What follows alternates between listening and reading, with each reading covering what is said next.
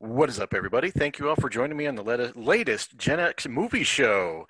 Uh, this today is a special episode, but before I get started, I'd like to talk to you about Blanchard Family Wines, located between 18th and 19th in Blake and Wazee in beautiful lower downtown Denver, Colorado, just a couple blocks away from Coors Field, right in the middle of the dairy block. Um, I like wine. Everyone knows I like wine. Uh, I like red wines, and they got some of the best in Denver. Uh, that's basically all you really need to know about how good they are and, and what they do. Uh, go to bfwdenver.com and you can just look at their entire selection of what they got. Uh, they got, you know, cabs and Pinots and uh, just, uh, they have a Malbec there. They've got uh, uh, a version of Merlot, but they've, they've, got basically it all from, and they make their own wines. So you know it's extra special. They have virtual wine t- tastings at bfwdenver.com, so go book yours today. They go fast. Uh, they also have socially distant um, tables outside in the dairy block for you to go in and just have a good time. Once again, it's uh, Blanchard Family Wines, located between 18th and 19th and Blake and Wazee in beautiful lower downtown Denver, Colorado, just a couple blocks away from Coors Field, right in the middle of the dairy block. When you go in, tell them Jeff Morton from CSG Podcast sent you there. Also, I'd like to tell you about my friend Andy Feinstein and EXDO Event Center. Uh, please support our friends at EXDO Event Center, located in Denver's vibrant RiNo Arts District. EXDO Event Center can host safe, socially distanced events uh, for 25 to up to 175 persons outdoors and up to 100 persons indoors. If you are interested in hosting an event for a corporate gathering, fundraiser, client appreciation, birthday or anniversary party, or just a general morale boosting happy hour, EXDO would welcome the opportunity to be part of it. Please visit exdoevents.com for more information and book your private event today. All right, we're going to get started right now, and um, we're going to try this. I'm going to start with the trailer for this movie. Any any any minute now.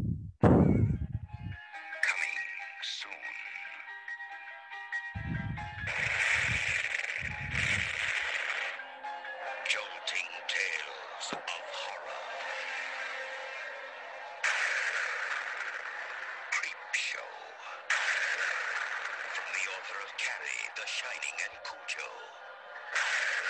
and the creator of Night of the Living Dead and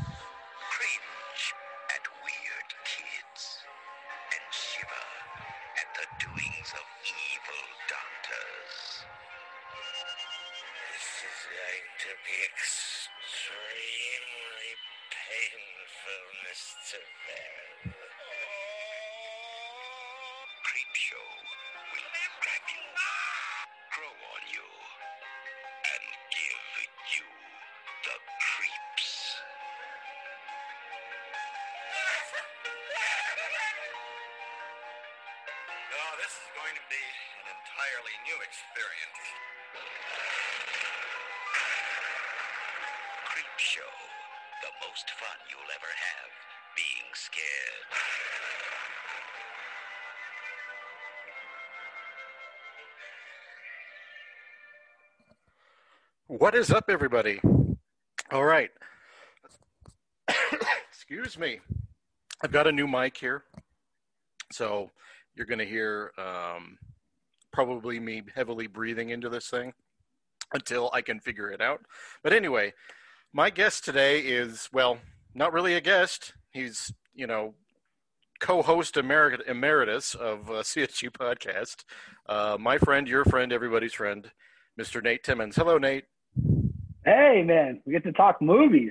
I love yeah. movies, dude. I've wasted many a days and months of my life on watching movies. yes. And you know, one of the reasons I started this kind of like this this extra podcast is because we would spend a good portion of our podcasts talking about TV shows and movies and we did that even with Tim Connolly and I figured this is a, just a natural extension of of what we did. So uh, I couldn't think of anyone I wanted more in Spooky Month because I remember in 2013 I encouraged you to watch The Thing. And uh, you did not like that at all. So I wanted to uh, have you watch a movie that you wouldn't like again. yeah, at some point we're going to have to get you to start watching movies that have been released within the last 10 to 15 years. Oh, what's the fun in that? the last 38 years.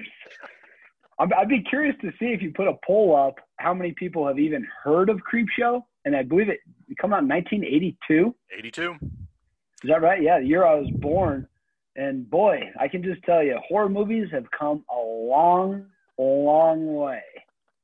Can you even really call this a horror movie? It's it's just it's it's kind of ridiculously comic booky, you know. It's it's kind of you know. If you don't like Even blood, to the point where I don't I don't know how many movies I saw from this point in time where even during the opening credits and different points in time they did use comic book type things. There's some animation that comes in. Mhm. There's some like lettering that comes on screen that's very comic booky, you know, and it's like interesting. I wonder if this, I wonder how much of this was kind of new technology at the time, or I want it, it'd always be fun to go back and sit in the theaters in 1982 and see how crazy it was at the time versus how we look back on it now. Because like just one one thing I noticed there's a in the first short story of this there's a person gets his head bashed or yeah Mhm. lady gets her head bashed and there's Father's this like Day? red blood that comes out. Yeah. Yeah, on Father's Day. And it's really red, like it's bright red, like Kansas City Chiefs red. Mhm. And if you watch like I've been watching The Boys on Amazon Prime, Yeah. this guy gets shot in the face and you see like remember back in the day you get shot and it'd be a huge bullet hole. This was like the little bullet hole into the cheek and then the red that comes out, you're like, Whoa, that looks like that is that real? Did they really shoot a guy in the face and film it? Mhm. So it's it's funny how how long we've come, but at the same time, I do wonder if people in the theaters were like actually freaked out by this at the time. Well, you got to got to remember too. There was no CGI. I mean, this was pre CGI. This is everything's practical. Everything is what they call in camera. So, uh, like you know, famously, this the movie that came out this this year too. The one you didn't like was The Thing. All of the all of the special effects in that were practical, which means they were physical and they're in front of you. They had to make all of that stuff, and I the same thing with this one. Um, uh, all the blood, all the you know the the monster and the crate. Uh, that was uh, you know a a puppet basically, you know, and uh, they had to do it all and make it present. So like the blood when it comes out had to be really, you know, there. It had to be like very vivid. Um, and it had to be something that you could see and, and on, on camera. And you'll notice in like the late seventies and the early eighties, a lot of movies like that had the really goopy neon red blood that would come out, Right. you know? But I even made a note here. I mean, that was perfect. I made a note talking about in the Father's Day short where the guy comes out of the grave and how cool that was because that was all made, right? Like you were just talking about, that was Yeah. all done by by people making that happen. And it's like think of such such a short scene. You know, him coming out of the grave was only a few seconds. Yeah. But it probably took them hours to create that, if Mhm. not days or weeks or planning. So it is that is the cool part about those old movies is it really was you know a creative process or a really a hands-on process so yeah i did appreciate some of that yeah Well, it's not like I said. Uh, it is not good. Um, it is campy. It is deliberately over the top. Um, like I said, it was done by George Romero, um, directed by George Romero, and uh, written by Stephen King. Um, there are a lot, couple of the short stories in there. Um, well, a couple of the vignettes in there. Uh, the Lonesome Death of Jordy Verrill, Verrill, which is based on a short story from Stephen King called Weeds, uh, and another one there were actually based on Stephen King short stories.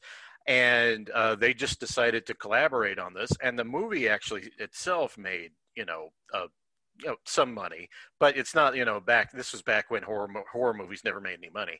Um, just in a in a, a bigger sense, when you went into this, uh, Nate, were you thinking like, uh, this is another one of Jeff's shitty horror movies that he's making me watch, uh, and I got to do this podcast, and it's going to be kind of interminable, or were you expecting has uh, um, weirdly comic booky and uh, campy as this movie was? Where did you have a preconception of what that would be going into it?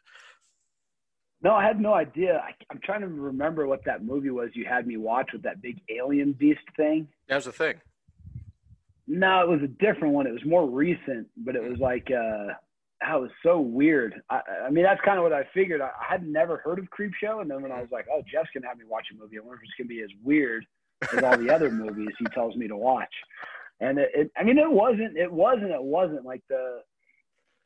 Some of the stories were kind of goofy, you know, and it was like, I'm like, like you said, it's like, is this supposed to be a horror movie or is this supposed to be funny? Is it supposed to be making fun of itself in a sense? That's why I'm really curious at the time is, is if people were actually scared of this. I mean, some of the actors in it too, like Leslie Nielsen, Ted yeah. Danson, like yeah. Stephen King himself, you know, and Ed Harris. Ed Harris. Yeah. Ed Harris so with hair. A, right, yeah. the hair with Ed Harris. And disco dancing. Yeah. But I'm thinking with with George Romero, like the Dawn of the Dead and stuff like that, like those were those were like I mean, they're still classics, you know, and I I, I really like the remakes of those movies, but you know, I mean that that's kind of that's what I like about talking movies with you is you know more about you know the stuff that's going on behind the scenes, and I, I strictly just kind of know about what I'm watching. So it's always fun to hear you kind of delve more into it. Of oh, this was a short story. Okay, cool. So they where do they create this from? Things like that.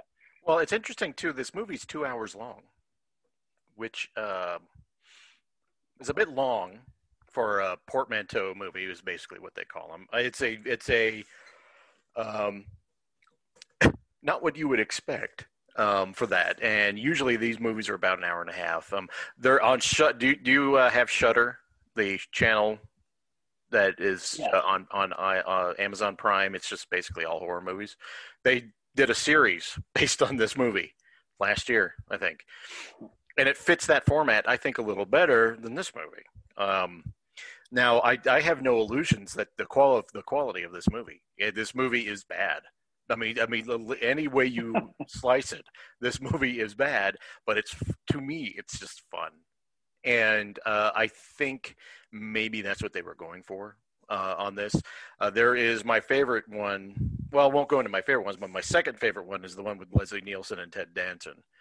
Uh, where Leslie Nielsen's playing against what the way a type that you would see him now, right? Or or back then he's dead. But uh, at post Naked Gun, um, you see him a, in a role as a semi villainous uh, person, and uh, the way that he resolves that is just it's just a ridiculous concept on its face. But I do like Leslie Nielsen specifically in that that that uh, short segment because he's playing against the way we know him from the Naked Gun on.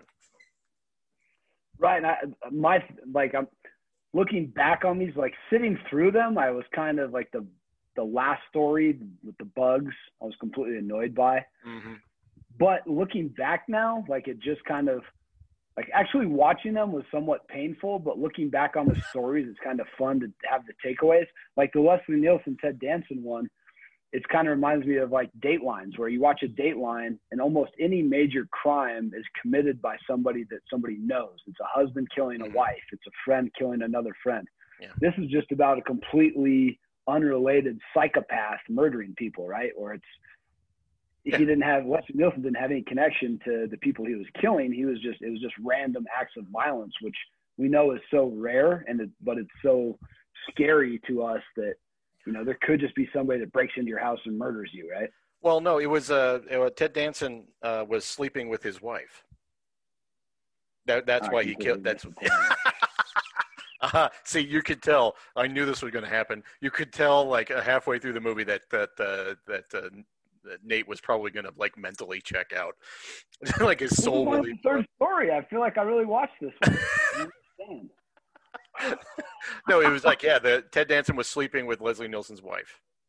And so the woman that was murdered was Leslie Nielsen's wife. Yeah. My God. So that's why he killed them. The second time. Mm-hmm. and uh, d- d- buried them up to their necks in the at the beach and waited for high tide to to make you know drown them. Um, and you notice an, a, a, common theme in all of these, except for maybe the Stephen King one, which was the worst one as far as I'm concerned. Um, no sense. the the revenge, the, the like everything comes back, revenge kind of theme running throughout the whole thing. Even in the last one with the guy with the bugs, he hated germs and all that stuff, and he gets you know overtaken by cockroaches. Yeah. So Yeah, I guess looking back at the Leslie Nielsen one now, it is it is interesting though because yeah, like you said, the revenge factor. He gets revenge on Ted Danson and his wife, and then in turn, Ted Danson and his wife get revenge on him when they come back. And mhm. it, it was funny because Leslie Nielsen, it's so hard to take him out of the Naked Gun role, you know, especially Ted Danson too. It's it's very hard. cheers. Ted Danson now with the white hair when he's on the HBO series that he did uh, few years ago hmm it's like okay, you can kind of see him differently because of the white hair. But back then, it's like that Sam from Cheers, you know, like from behind the bar to me, and I can't see him any other way at that point in time than as just being Sam Malone. Yeah. I, uh, you know, you got Sam Malone versus uh, Frank Drebin from Naked Gun, and it goes completely against character. And it, and it is kind of like, uh, especially the effects at the end. It is campy. It is like, like you can't take them seriously. You can't be scared by it because it's just not serious enough to be scared by. So, uh, but it's fun. It is fun in a uh, well, obviously, you know, you know, murder from beyond the grave is uh, depending on how you seriously you take that, obviously. But to me, it was funny. Um, And the other the other fun thing too about that is you know there's tube TVs. He has to set up tripods on the sand. Nowadays, you might just fly a drone and have it hover right over Sam's head, right? yeah, Like Yep. all everything he had to have wires. Like you kind of look at it from the technology aspect, and you're like, mhm. everything he had to go through to try to torture these people Oh, just by his, you know, Oh what if the wind or the sand gives way and the tripod falls over, you know, then his whole enjoyment period I- is over. Absolutely, and you you get you get the feeling that uh, um, it's just when when when revenge gets that elaborate.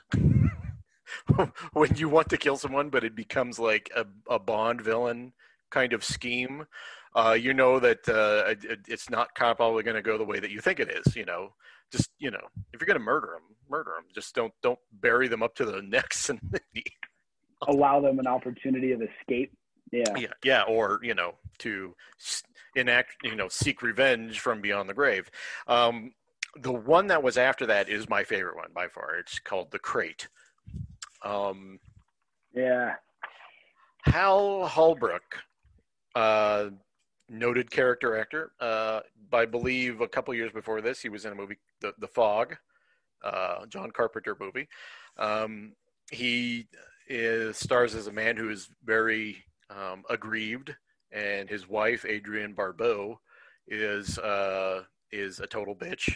Um, sorry to sorry to offend anyone, but that is the way she's written in this in this uh, movie. And uh, there's there's it's just a series of how he this this crate mysterious crate is found under these stairs at this college, which makes you wonder like how long that was there like it was covered in cobwebs. Like, but how long was this fucking thing there? They- that's the that's how ridiculous it is. They did spend so much time though, just uh, with his wife, you know, getting drunk and running her mouth and Mm. berating her husband and stuff. You know, it was just like it's just uh, one of those kind of fits in with the Dateline thing again. You know, where uh, I guess Wilson Nielsen gets revenge on his wife, and in this one, this guy finally gets to kill his. He's like he has fantasies of killing his wife, you know, or being away from her or whatever, and it's Well, yeah, and then it's, uh, Go ahead. I noticed in the crate story too, they did a lot of like the um, where you're frozen in fear. You can't get away from this thing that's in this crate. You know, you're frozen. Mm. Even in the Leslie Nielsen one, he freezes up when the when Ted Danson's coming after him, and it's like the the whole ah, and like you can't mhm. move. It's like just turn around and run, you idiot. You know, just yelling in the theaters of all those movies, run away. oh yeah, very comic booky, especially back then. Uh, There was a series of comics, and there's something that you may uh, like associate with. Remember those Tales from the Crypt movies in the '90s, Oh yeah, uh, like uh, Demon Knight. Uh, which is my one of my favorite horror movies of all time. I should have done that for this run, um, but or uh, Bordello of Blood with Dennis Miller.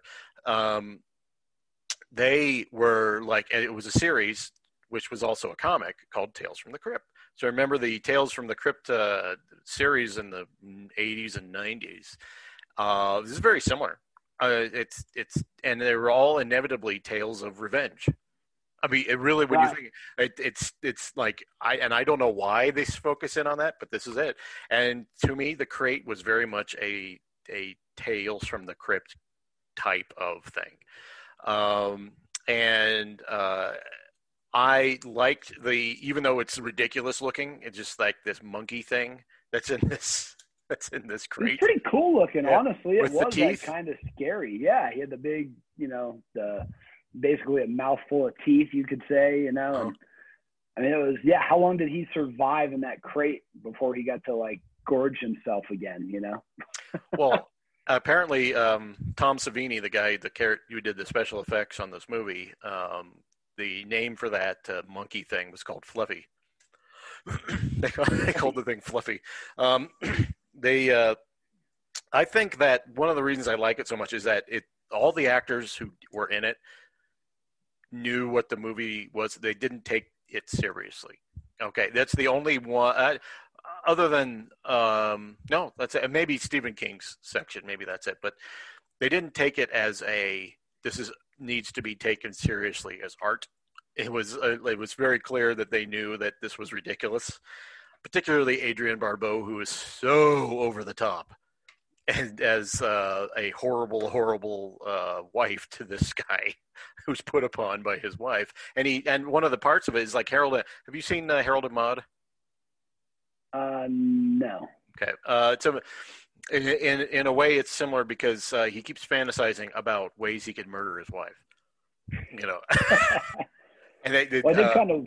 Yeah. I kind of wondered if he was going to uh, somehow befriend or be able to train Fluffy and then just use him to extract revenge on his enemies, but no, that wasn't quite the case. Uh, there, there is one in the series that was kind of along that theme. Uh, but it was interesting to uh, not interesting, but it was it was more one of the more fun ones for me.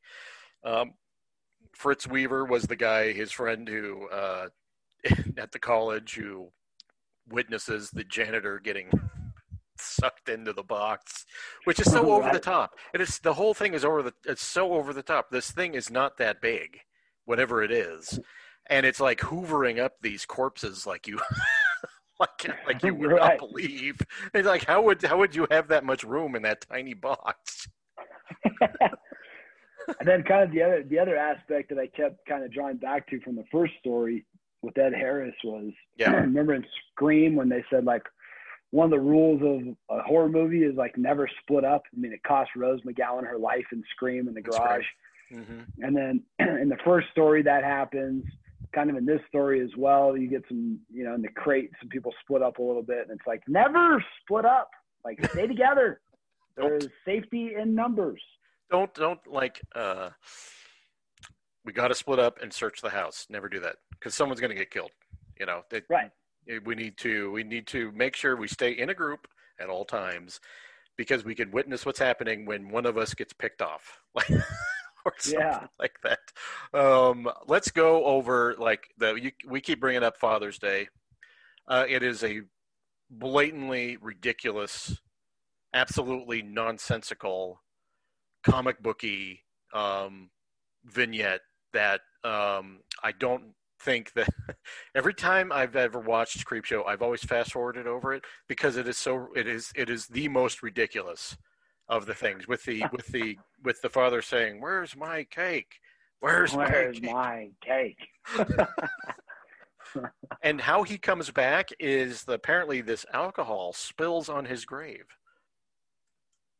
I, Powered by booze. I mean, apparently. it's been powering America for generations. Watch any NFL game on Sunday. There's every other commercial for Bud Light. You know. very true.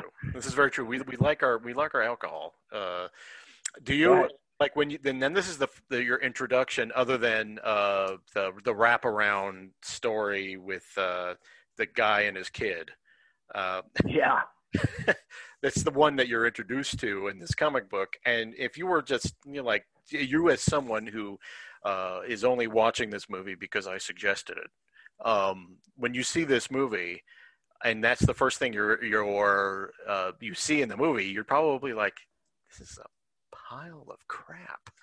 Yeah, I was like, what on earth have I gotten into again? is Jeff making me do again? Uh, but you do get to see Ed Harris with hair, which is, I think, the most important part of this movie.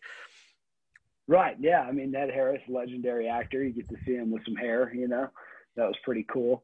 Uh, I like the special effects in that one though. Like you said, the you know coming out of the grave, mm-hmm. even down to having the uh, the cake at the end, which was uh, there's a surprise there too, right? Like, oh, look at that cake. Like that's not really a cake, but whatever.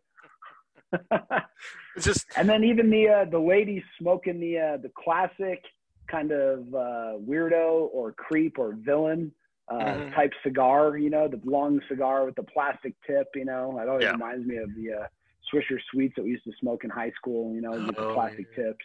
I remember those. Uh, yeah, horrible. But Awful. They were really bad. And they were they were they had the sweet tips on them, on the on the plastic tip, and then they would also have those big cigars that you could smoke. Oh yeah, sorry. Back to my smoking days in the mid '90s. Um, there, there, was that one part of the scene too where the lady drives up and then she goes out to visit her father's grave, mm-hmm. and then when they're trying to figure out where she is, like Ed Harris comes outside and her like car door is left open, and I'm like, yeah. well, we know she's not in the car. We know that she goes from the car to the grave. I don't think she left the door open. Like, how the door even get open in the first place? I've been wanting to kind of center in on this, and maybe we can kind of bring the podcast into a, a kind of a, a, summing up with this. And it's like, if you were going to like nowadays make a movie like this, how would you do it? Because would it have to be ridiculously scary, or could it be as uh, as kind of ridiculously campy as as this movie is? Because I think that there's probably two extremes that you could take a movie like this, you know. And would you, if you were Nate Timmons, the guy's like, I'm tasked tasked with making a movie like this. How what direction would you take it? Uh, I always go for more horror and scary. Like mm-hmm. I don't like my I don't like the campy horror movies. Mm-hmm. What is the one with the cabin? Cabin in the woods. Yeah, cabin in the woods. Something like that, like stuff like that. Like I've I've never been I still want to remember that. I want to say that movie that you had suggested to me. It wasn't John Tucker Must Die, but it was some kind of title like that. Uh, no, it was. Uh, yeah, in the end or it was the Alien. Uh, now I'm remembering it. Um, yeah, John dies at the end is what it's called. Yeah, John dies at the end. Yeah. yeah. So these movies, I mean, that was kind of another a little bit of a campy one, and I'm just I don't ever feel as attached to those as I do with like a true horror movie where I'm like afraid to walk up the stairs at night. But yeah, I think a, a fun sh- like what was there five stories in this? Mm, four, four, and the wraparound uh, thing uh, for the one at the beginning and the one at the end. Uh, yeah, I'd, there's I'd, four in between. I'd go for as scary as possible, but still try to make them like short like that. You know, maybe even shorter, maybe even a little tighter. But again, we didn't get too much character development or anything like that, where you get attached to the people. That was mm. the hard part to get attached to some of the characters in this because they're so so short. But I, yeah, I always go for more gruesome. What about yourself? Well, I it's going to be interesting because I, I prefer the campy thing, uh, honestly, because I don't take my horror. Why? I, I don't. I it's like, it's like if you watch The Thing, okay, it's a horrific uh-huh. movie. I mean, it is a grotesque, horrific movie with a bunch of guys in an Arctic base uh, who are getting slowly taken over by this thing that wants to assimilate you, right? Right. It's a horrific idea, but I like it because there's not it, it and there's an element of not taking it too seriously there. Because I never liked the movie like Hostel or Saw because to me that was like uh, that was that series in the mid 2000s of uh, what, what they call them torture porn. You yeah. know, where everything was just like uh, you got you have to torture yourself that kind of thing. What was those uh Rob Zombie movies that he did? Um, yeah, like House of a Thousand Corpses. Yes, yes House of a Thousand Corpses. Uh, the Devil's Those have a campy element to them to a yeah. degree. You know, I mean, the guy with the clown makeup and stuff. I mean, I think Hostel kind of went like you're saying. I think that's a little bit too far for me. Mm-hmm. And the one that I always kind of come back to that I loved is The Descent. Oh yeah, that's the, a good movie. Uh, that's a yeah, the group of women that go. Is it called caverning? Mm-hmm. Whatever cave yeah, climbing is. Yeah, I mean that that to me is the all-time perfect horror movie. Like if I had to tell somebody to go watch a horror movie, it would be The Descent. Well, that movie was uh, directed by Ken Marshall, who also directed a movie called um, Dog Soldiers, which I highly, highly recommend. Uh, write that down. Dog Soldiers. It is uh, that is the one that even you would like. Um, uh, it is not campy, but it is it's a werewolf movie, but it's it's it's really well done. Um, a bunch of soldiers in the Scottish Highlands who get basically stalked by this family of werewolves, and it's just it's really good. Nice. Um, and uh, that, but he directed that, and then he directed The Descent, and both of them are quality movies. They're really quality movies, uh, and low budget too. Neither of them are high budget films. So, I think that if I'm going to recommend something like that, I would do it something like Dog Soldiers or or The Descent.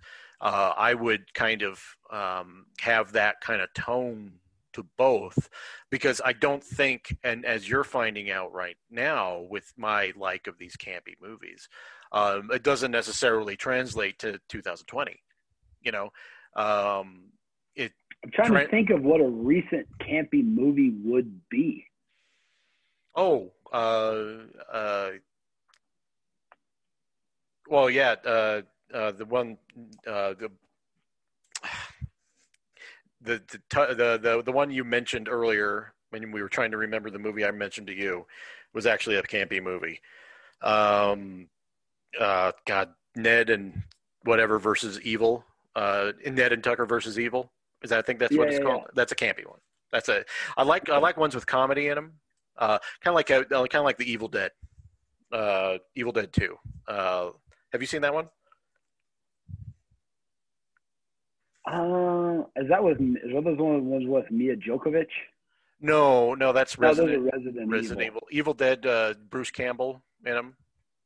Um, I would go with Evil Dead too, but you know that's it, it, it's it's it's really good. There, there was a show on uh, AMC called Ash versus the Evil Dead that uh, they made a series out of. Yeah, It yeah, yeah. yeah. So that, that, that this was the series based. I do like that movies. series. I Yeah. Okay, because yeah, I did watch. I have watched those Ash versus Evil Dead. What do you where do you lie on Scream then? Because Scream kind of I mean that has a ton of comedy in it. You know, it's interesting because I was at, and I'm, I'm glad you brought that up because I was just thinking about Scream. Um, Scream is the movie that brought back the horror genre because it came out, what, Yeah. nine 1996? And it was Wes Craven. So he did, obviously, A Nightmare on Elm Street um, and Last House on the Left and uh, uh, Swamp. Thing. Um, he um, was good at that type of horror, and he was good at making it serious enough for the '90s, right? But it, what it did was it completely brought back the horror movie genre because it was. Let me tell you something, dying by about the mid '90s, and he single-handedly brought back what amounts to the slasher movie. I think that kind of resides in that nice kind of happy uh, middle ground where it is both serious and not too serious at the same time. You know, Yeah, uh, what do you think about it? loved it. I mean, I, I think the uh, the Drew Barrymore opening scene is probably the single Iconic. scariest scene in any movie maybe ever. Mm-hmm. It's iconic. I mean, yeah, incredible, an incredible. I don't know if it's five minutes or ten minutes or fifteen minutes, but it was like edge of your seat. Just Mhm. like holy moly, what are we going to be in for for the next hour and a half? You know? Oh yeah, and I think I think that uh, that is a good example of what. Well, that's even that. That was oh, I can't believe that was 24 years ago that came out. Holy moly! I remember seeing it at Park Meadows when it was like almost a brand new theater, and it was like a great experience. I went with my family, and it was just nuts. I can't. I, I should stop recommending movies to you that came out the year you were born. Is what I need to do. Get in, get into the '90s, move it forward. I need to move it forward to where to where because I I remember watching um, uh, this movie. Uh, we had HBO in the '80s, and uh, this Creepshow would be on all the time. And uh, I just it's part of my part of my childhood. I remember seeing this movie constantly. Um, that and the thing. The thing played all the time on HBO. Uh, but both movies came out the year you were born. So what we're talking about is I need to avoid 1982 for for Nate So the next time next time we're on here, I will re- recommend something from from 1983 and see. There we go, 83. The other, the other thing I wondered about this movie too, kind of after watching it, is we know that Caddyshack was a there was a ton of cocaine use, Yeah. and we know with Stephen King that he credits, you know, nicotine and cocaine is, is helping him being very creative. I wonder how much cocaine was used during the writing, the filming, and the making of this movie. Well, as our as as Bill Simmons often says, there's the cocaine era of uh, Hollywood, and this falls right there because Caddyshack came out in 1981 or two, I think. Right. So uh, it is it is right in that area of when everyone was just whacked out on blow, and uh, I think that that probably pays a, a lot of like owes a lot of credit to the mania of these movies. You know, uh, if you've ever Right. encountered someone who is a little whacked out on some, something you suspect is coke, they are manic people. You know, and uh, that is that is something I think this creates because it probably heightens everything else. I can't imagine. Speaking of Caddyshack, I can't imagine Chevy Chase on cocaine. I bet that would be absolutely unbearable. right? And even even in this movie, right? Yeah, there you go. And even in this movie too, every time that they do like the the big like shock part, like the background is different, right? Like it's almost a comic book background where it's Yeah, like blue or red. lines. Yeah. Yeah, and it's like, what is happening here? It's like that's a cocaine fueled uh, horror moment, in my opinion. Yeah. well, it's it's. I appreciate, and then this is one of. The, I, I will have any excuse to have Nate back on the podcast, and so I wanted to uh, torture him with one of my movie suggestions again. So, um, this was. Thank you for coming back on, uh, and we'll do it again. And I tell you what, next time you're on, you suggest a movie. All right. So you Oh. you say you say Jeff, I want you to watch this, and I will watch it. Uh, and most likely, I will like it because I like everything. Um, but I will. Uh, I that, that's not true at all. I don't like everything, but um, I will. I will watch it for you, and so you, uh, we'll take a break from me. You know, recommending movies you hate. But hey, much like much like this podcast, Creepshow was a star-studded cast, right? Yeah, yeah, yeah. It's, it's it's it's hard to believe episode 400 was like a month and a half ago. Right? Yeah, crazy. Shit. But I like this. I like the Gen X movie shows, man. I think you're doing a good job with them, and they're fun to listen to. And it always makes me when I hear about a movie, one I haven't seen or one I haven't seen for a long time, and always makes me want to go back and watch them. So Did you uh, did I you like it. did you listen to the one I did on Trainspotting? I'm saving that one because I want to rewatch Trainspotting again. It's a very bizarre movie, but uh, also a very good one. That toilet scene, man. That's uh... Woo! Yeah. All right. All right, guys. Uh, uh, everyone, wave to Nate uh, before we leave, and uh, we'll. I'll have uh, Nate on soon again. Uh, uh, trust me. All right. Goodbye.